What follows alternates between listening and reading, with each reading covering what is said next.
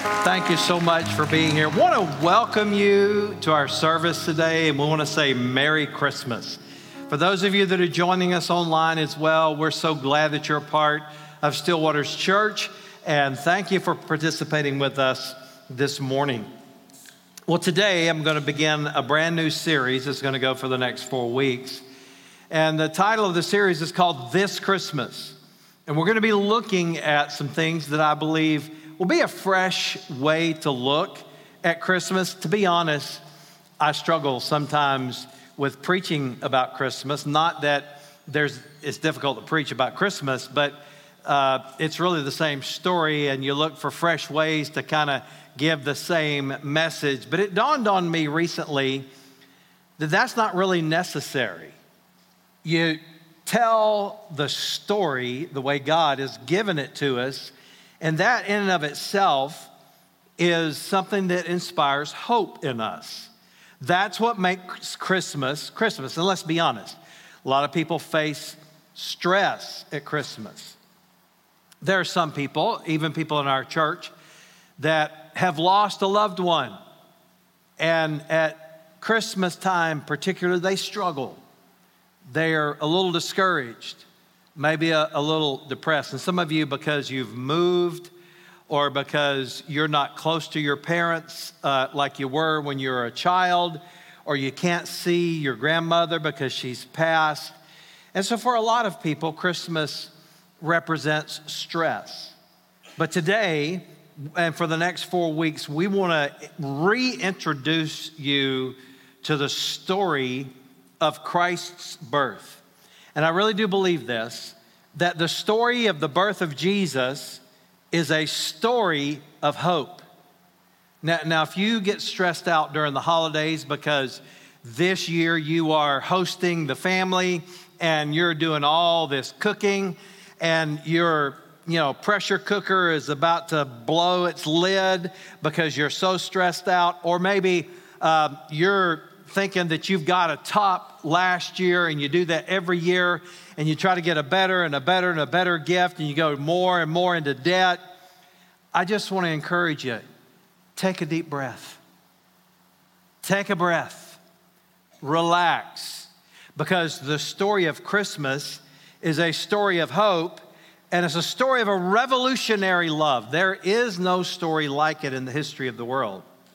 You see, it is God's gift to us and for us. Now, not every gift that you get is like that. But what Jesus did for us was he gave this gift of the possibility of eternal life to us. And because he loves us, he did it for us. It is the hope that the gospel brings. And we want to celebrate Christmas every year. And I was thinking about this and sometimes in my sermon prep, I'll have a phrase that I think the Lord gives me, and I'm thinking about it, and I'm working on it. And a lot of times I'll run it by Kim. And uh, I, I had two or three different versions of this little quote that I'm going to give you, but she liked this one. And to be honest, I like it too, because I want you to think about this year. When you start to feel stressed out, when you start to feel overwhelmed, when you start to feel lonely, think of this God wore diapers so that you could wear his righteousness. Now, now, let, me, let me say that again, because that, that is a clap worthy statement, because it is the truth of the gospel. God wore diapers. Remember, Jesus came into this world, he left heaven, and he came into this world as a real human being. He wore diapers.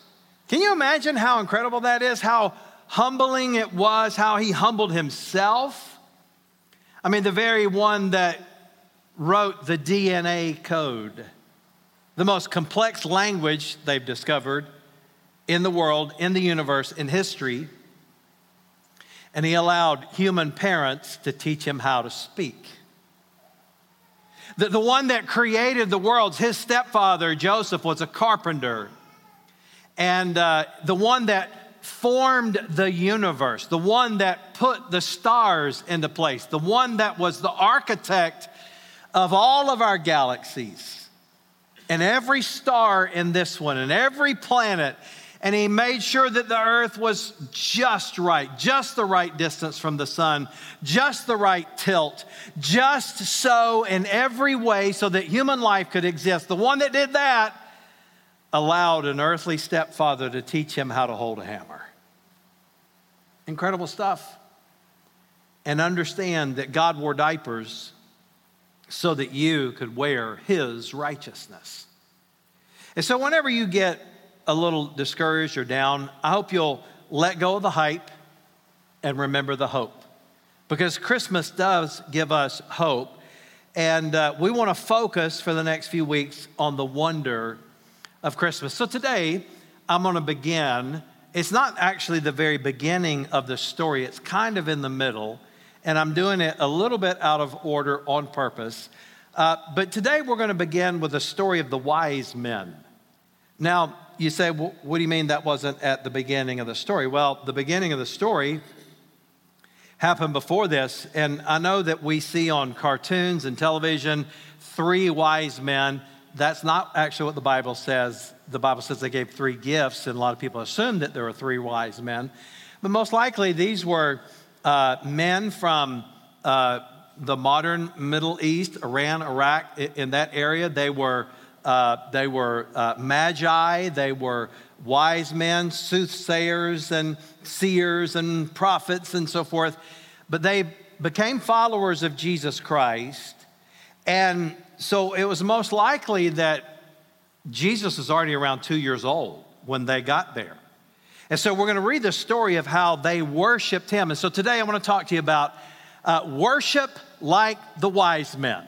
How did they worship? We're going to learn from that this morning. Matthew chapter 2, beginning reading in verse number 1. And Jesus was born in Bethlehem in Judea during the reign of King Herod. And about that time, some wise men from eastern lands arrived in Jerusalem asking, Where is the newborn king of the Jews? We saw his star as it rose, and we have come to worship him. And King Herod was deeply disturbed when he heard this, as was everyone in Jerusalem. That's another reason why I think it was probably more than three, because three guys probably wouldn't disturb an entire city. Probably a lot of them. And he called a meeting of the leading priests and teachers of the religious law and asked, Where's the Messiah supposed to be born? In Bethlehem in Judea, they said, For this is what the prophet wrote, and you, O Bethlehem, in the land of Judah, are not least among the ruling cities of Judah. For a ruler will come from you who will be the shepherd for my people. That was a prophecy about Jesus. And then Herod called for a private meeting with the wise men. And he learned from them the time when the star first appeared. And then he told them, Go to Bethlehem and search carefully for the child, and when you find him, come back and tell me so I can worship him too. How many of you know that the devil will always send somebody or something to get you off your purpose? The devil always does that. He, he was, he, he the, the uh, Herod, King Herod was the one that was trying to get these wise men off of their purpose. They had committed to Christ. They were worshiping Him, and He was saying, Hey, I'm to I'm to join you. He wasn't wanting to join them, he wanted to kill Jesus. The devil always tries to send you somebody to get you off course. He always tries to send somebody to mess with your commitment. Oh man, do we not live in a time when it's easy to drop our commitment? Do we not? I mean, think of the pandemic. For many Christians, the pandemic became a built in excuse. I'm not suggesting that there was no legitimacy to quarantining and not being around people. I'm not suggesting that. Please don't hear what I'm not saying, okay? But hear what I am saying. It's really gotten easy. Let, let me speak to those of you that join us online. Our online uh, campus, we call it, is very legitimate, and it is a legitimate way for you to connect with us. And we are continuing to do it. We will do it from now on. We believe in it, it's a very real thing. But I also know because I've talked to a lot of our members that have told me, and I'm quoting here, oh, I've just gotten kind of lazy and I like watching church in my pajamas.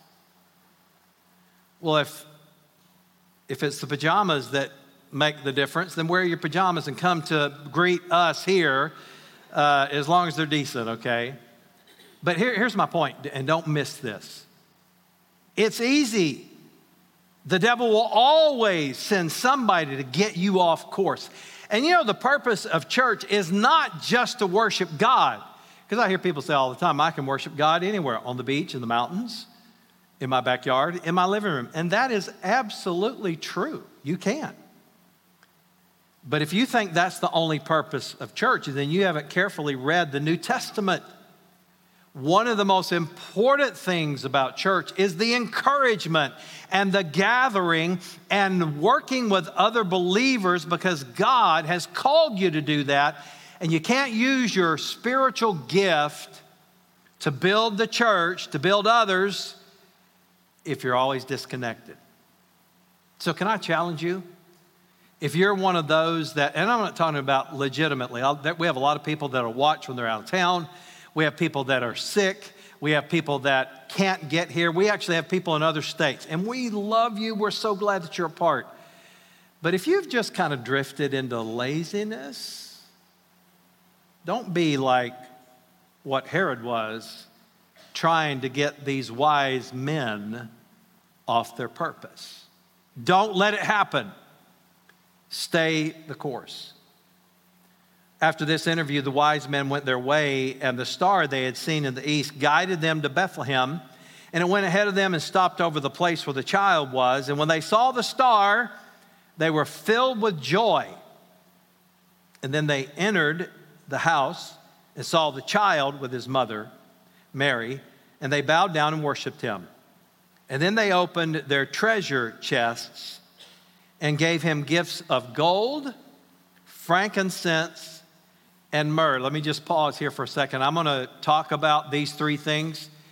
Let, let, me just tell you, there's been a lot of bad preaching uh, that kind of misunderstood the point of that, but there are some very important symbols that we need to learn from the type of gifts that these wise men gave to Jesus. And we're going to look at those symbols today.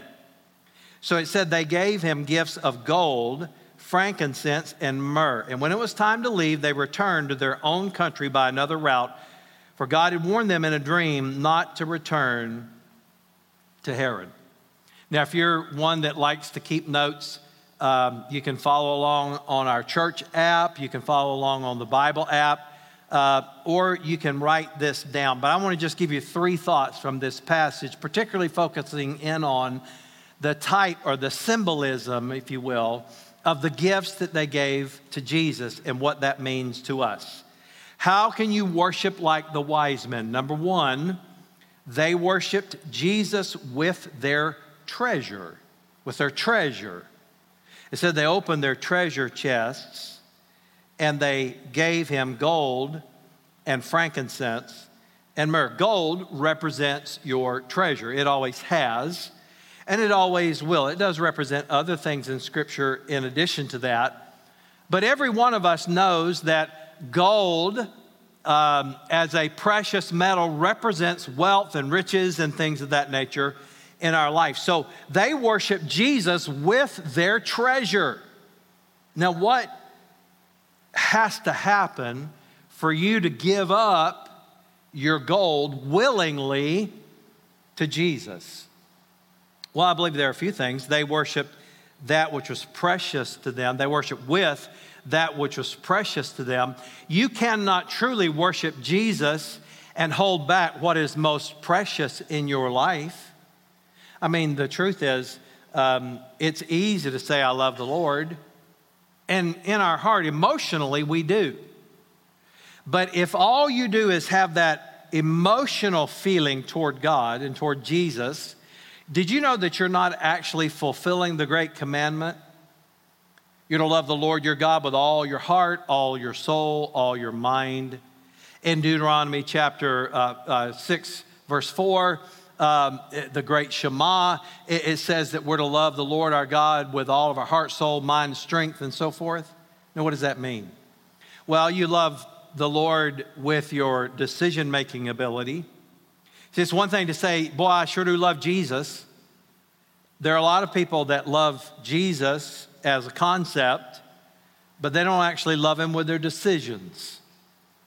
Your soul is made up of your mind, your body, and your decision making ability and your emotions. So, with your mind, uh, do you just love Jesus with your mind and leave off the other parts? Do you just love Jesus with your emotions and leave off the other parts? You see, a lot of people love Jesus with their emotions because when they hear good Christian music, man, they get stirred up, and it's, it's good. Uh, it's important to love Jesus with your emotions. It's important to feel that connection. That's very, very important. But there's more to it than that. You got to love Him with your mind, with your decision making ability. What decisions do you make? Do you decide every day to serve Him? Do you decide every week to make a connection? Do you love Him with your decisions? And, and then, uh, do, you, do you love Him with your body? You say, How do you love Him with your body? Well, you show up. That's how. Romans chapter 12, verses 1 and 2, it says that uh, I beseech you, therefore, brethren, by the mercies of God, that you present your bodies as a living sacrifice to God. You see, a lot of people say they love the Lord, but they don't show up with their body. It's one thing to love Him emotionally, it's one thing to love Him from afar.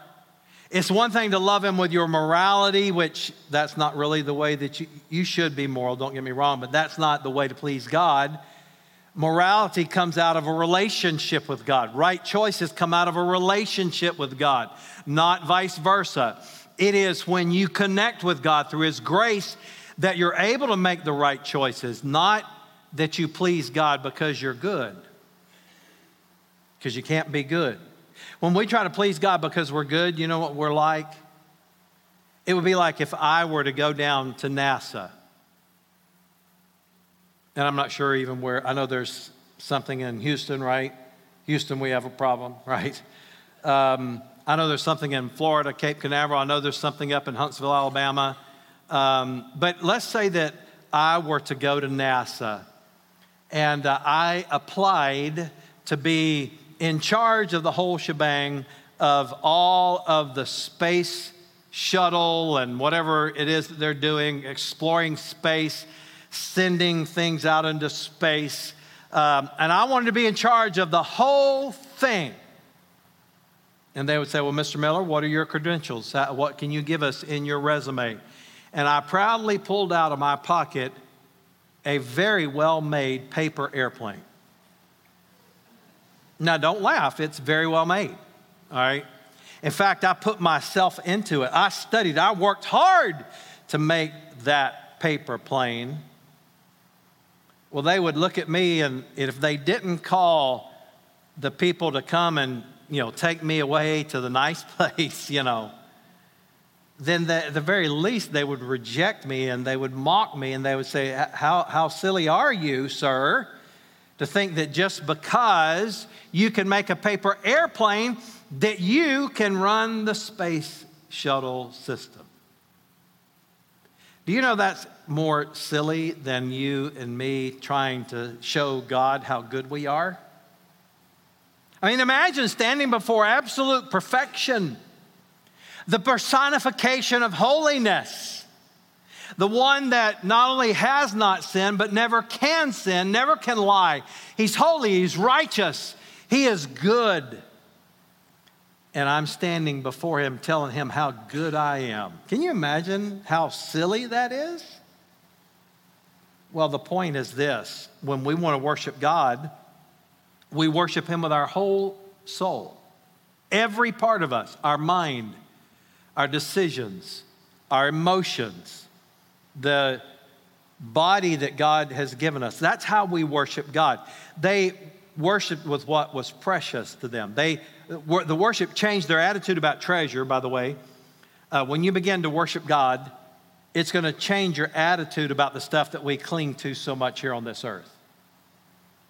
Not suggesting that you shouldn't work hard, not saying there's anything wrong with having money in the bank, not saying there's anything wrong with driving a new car, or being wealthy. There's certainly nothing wrong about that. But the story that Jesus told in the New Testament, it was a parable. It was about a man that was extremely wealthy, and he, he worked hard. He was obviously talented. He was able to save up his money. And he said, You know what? I'm so successful. I tell you what I'm going to do. I'm going to tear down my barns and build bigger barns. Is there anything wrong with your business growing? No, I hope your business does grow. Is there anything wrong with being so successful financially? Maybe you've got a side hustle, maybe you've got a job, maybe you started your own business. Maybe you've saved and you've invested and, and you've had some investments that have paid off. Is there anything wrong with that? Absolutely not. But do you know what Jesus called that man that did that? He didn't say, Thou good businessman. He obviously was a good businessman. He didn't say, You smart guy, you planning for the future, look at you, go. He didn't say that. You know he said to him? It's kind of shocking. He said, Thou fool. Now, why would you call the wealthiest man that you know a fool? Why would you call Elon Musk a fool? Why would you call Bill Gates a fool? Politics aside, the fact is they have been able to be extremely successful. And I doubt when they get on any of these television shows that the host calls them a fool for how they've handled their money. No, they've been very wise with their money and how they made money. But the reason Jesus said to this man that he was a fool was because he left God out of the equation. And if you leave God out of the equation, you are being foolish. Worship will change the use of your treasure, it will change your grip on treasure, and it will obviously change you personally when you begin to worship God and change your attitude about money and things. Now, here's the question Are you worshiping God with your treasure? Now, an obvious application with that is are you putting God first in your finances? Are you tithing? Are you being generous? But I want you to think about this. That's not the only thing. Now, here, here's the thing. Sometimes people that have a lot of money, they think just by giving some money that them and God are okay. Oh, me and God are good. I gave some money. And, and that's good. I'm glad you did. Um, but that's not the complete way to worship Him. And then there are others that say, you know what, I've, I'm going to volunteer. I'm not going to give money, but I'm going to volunteer and I'm going to get involved. And that's good, but that's not complete worship. And then there are others that say, you know what, I'm so excited about Jesus and the gospel, I'm going to invite lots of friends to come and hear the good news so they can be saved. And that's good. I hope, I hope you do all those things. But that's incomplete worship you should worship God with your treasure, but also with your time and your talent. And I want you to think about that. It's not enough just to worship God with your treasure or just your time or even just your talent. Those are important, but when you put them together, you're worshiping like the wise men. You say they worship with that which was precious to them, their treasure. here's what I know about you, uh, if you're normal, that is, that your treasure, your money, your material things, it's important to you. Now I realize that some people say, well, that's not as important to me. Well, try doing without it and see how important it is. I hear people say, Well, I don't care at all about money. Well, you do like to have a place to lay your head at night, right? I'm assuming you don't want to live on the street. I'm assuming you're not going to sell your house or get out of your apartment and just live in a tent in the park somewhere with no running water. Uh, do you see what I'm saying? That these things are important to us because of what Jesus said. If we seek first the kingdom of God, then all of these other things are going to be added to us and so um, I know that your time is precious to you. I know that your talent is precious to you. What are you doing to worship like the wise men. I'm really proud of our teenagers. Many of them are learning how to worship God fully.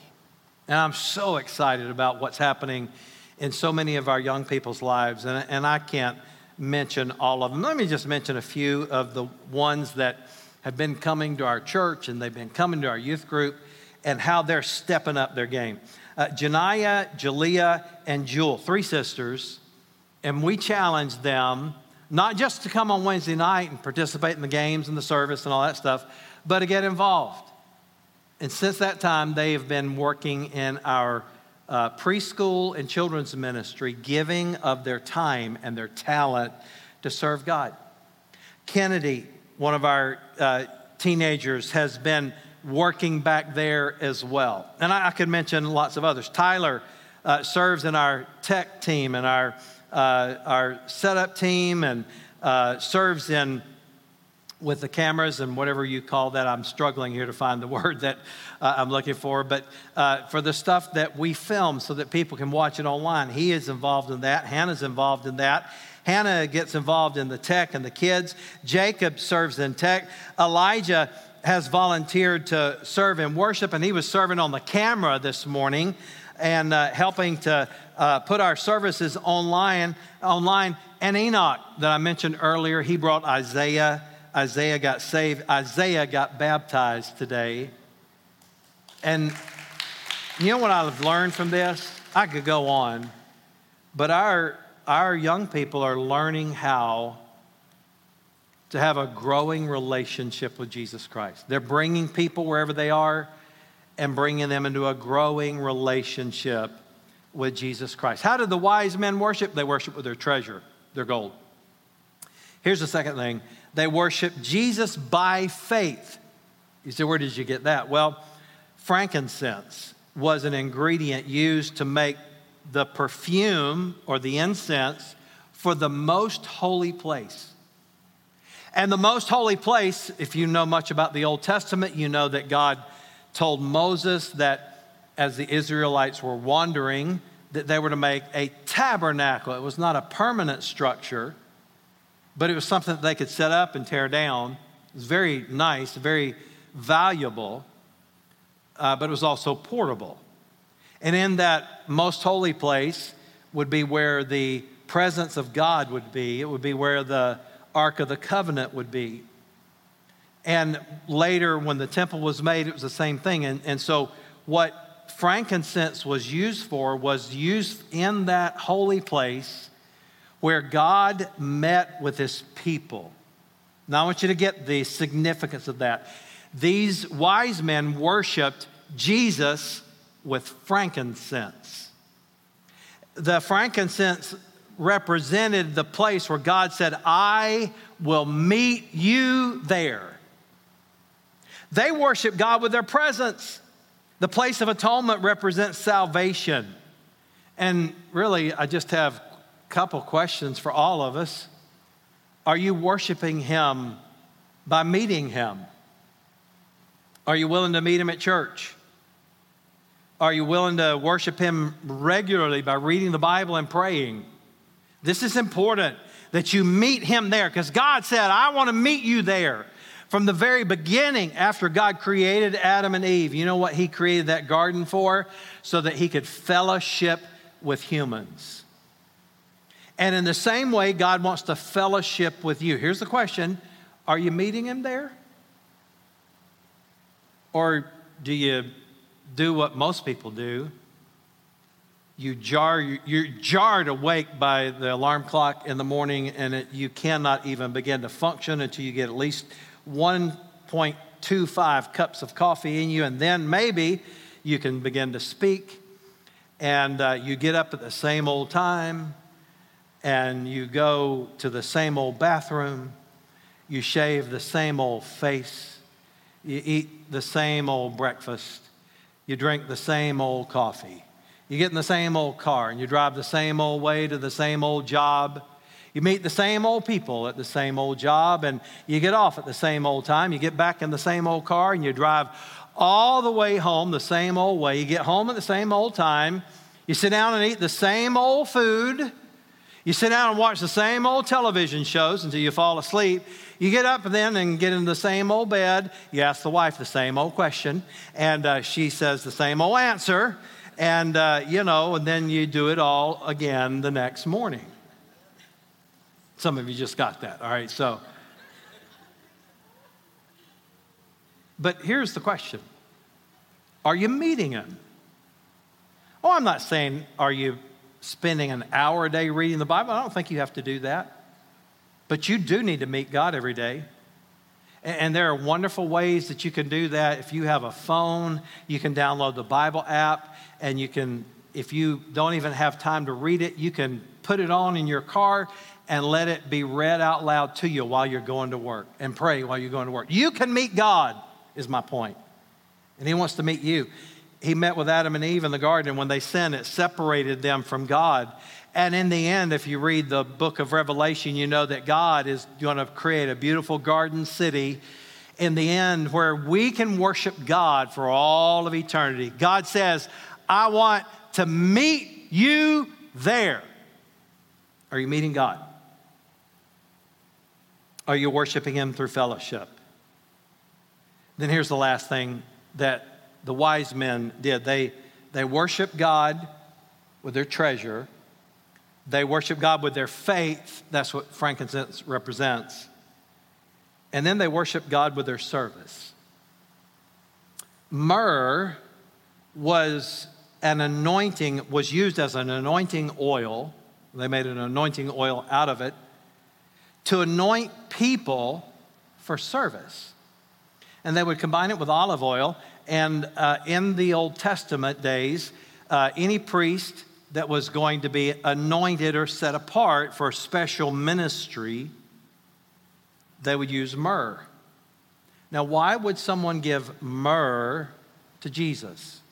Well, I believe it's obvious that they're showing that they're giving their service to Him.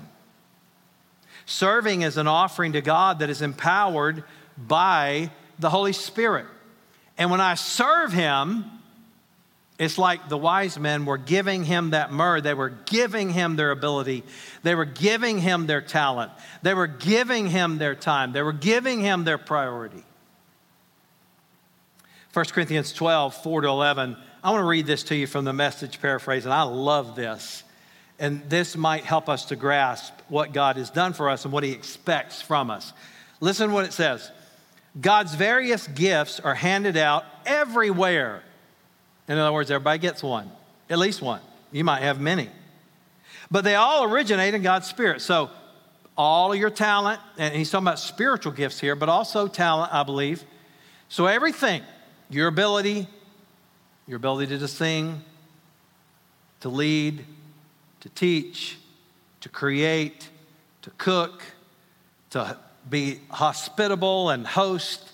Uh, to start, it doesn't matter what it is. All of that comes from God and originates in His Spirit.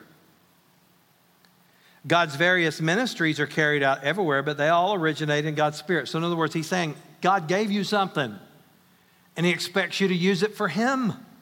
He expects you. You say, well, and, and here's the thing I think a lot of times the church does a poor job in letting people have on ramps because let's be honest, most people think, well, if I'm going to serve God, I, have got to do one of just about three or four things. Got to be able to sing or play an instrument. Got to be technically a wizard so I can help with that. Or I can, you know, teach in some ways, serving the kids or whatever. And uh, maybe I can do something else. But outside of that, they don't think that they really have anything to offer. But don't you listen to what the Bible says? God's various expressions of power are in action everywhere. God wants to use an expression of his power through you. Isn't that exciting? The fact is, God wants to use you. Maybe when you were growing up, you didn't get chosen first. Maybe you got chosen last, and that hurt your feelings. I, I played, most of you know, if you've been here long, you know that I played basketball in high school, started in high school, and, and played in college. And then after college, I played for a long time in, a, um, in leagues and so forth. And in my mind, the older I get, the better I was. All right, so, um, but that's the way it is with men, ladies. Just put up with their nonsense when they're bragging about how good they used to be. Um, but I, I remember one time I was, I'd played up till I was around 40. And I remember that I'd stopped playing because I thought, man, I can't keep on doing this. I'm no good anymore. And I didn't play, but I didn't even pick up a basketball for probably eight years. And I was probably like 48, 49 years old. And uh, I joined a gym that had basketball. And they had, it wasn't really a league, but it was like, you know, a loose kind of league. There were some really good players that came in and they'd play pickup games and everything. But I hadn't even played pickup games in a long, long time. And I'll never forget the first day that I went out there, um, I was chosen last.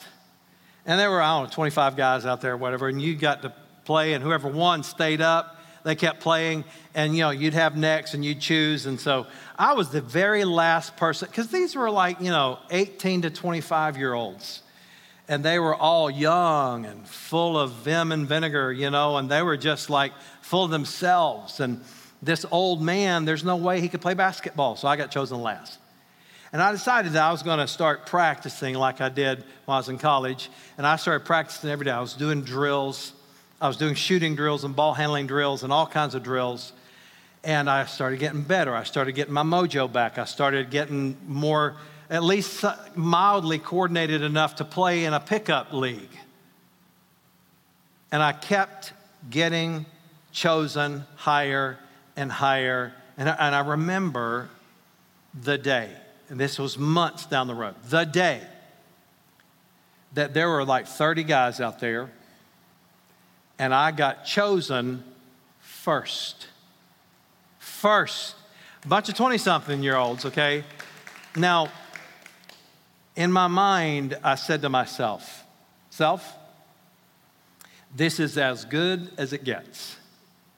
You're never going to get any higher because they said, better guard the old man because he can shoot. Okay? And on that day, I retired on the top, all right, because I was chosen first. And I'll never forget how that made me feel as an old man that could shoot, right? As they said. But maybe you felt left out. Maybe you were never chosen first. But you know what God's saying about you? And I want you to get this He chooses you first. You're His first choice. You're on the first team. Everybody gets to make a difference. Everybody gets chosen. Everybody gets to play in the game. And that's what God says about you. He said each person is given something to do that shows who God is. Everyone gets in on it, everyone benefits. All kinds of things are handed out by the Spirit and to all kinds of people. The variety is wonderful. What is, what is the Lord saying here? He's just saying you matter. He's just saying that give him the myrrh, give him the service. You know why? He's anointed you. Now, you may not feel like you have a lot to offer, but did you know that Jesus said that if you even give so much as a cup of cold water in his name, that you'll receive a reward for it? The idea here is this God's not going to hold you accountable for singing if you can't sing. In fact, we all would appreciate it if you don't sing on stage, if you can't sing.